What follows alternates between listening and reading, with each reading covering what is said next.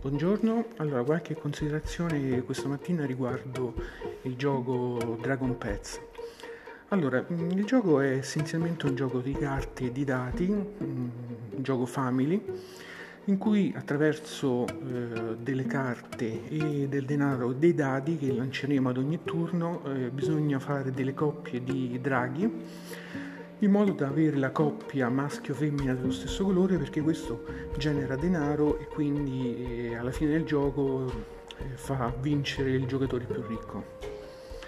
Diciamo che il gioco si presenta molto puccettoso, molto colorato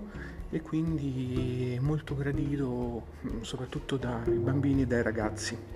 Anche se comunque ha dalla sua una componente di gestione dei dati e del denaro eh, insomma importante tra virgolette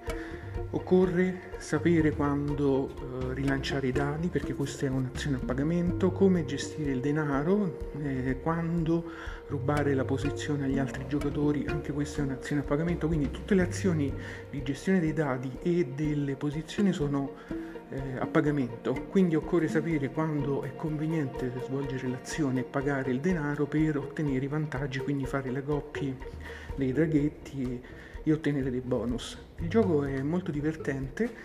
e quindi eh, si può tranquillamente giocare in famiglia, ma comunque ha della sua un, una certa meccanica, una certa riflessione per poter vincere. Quindi comunque promosso per l'ambito in cui viene applicato, quindi essenzialmente in famiglia.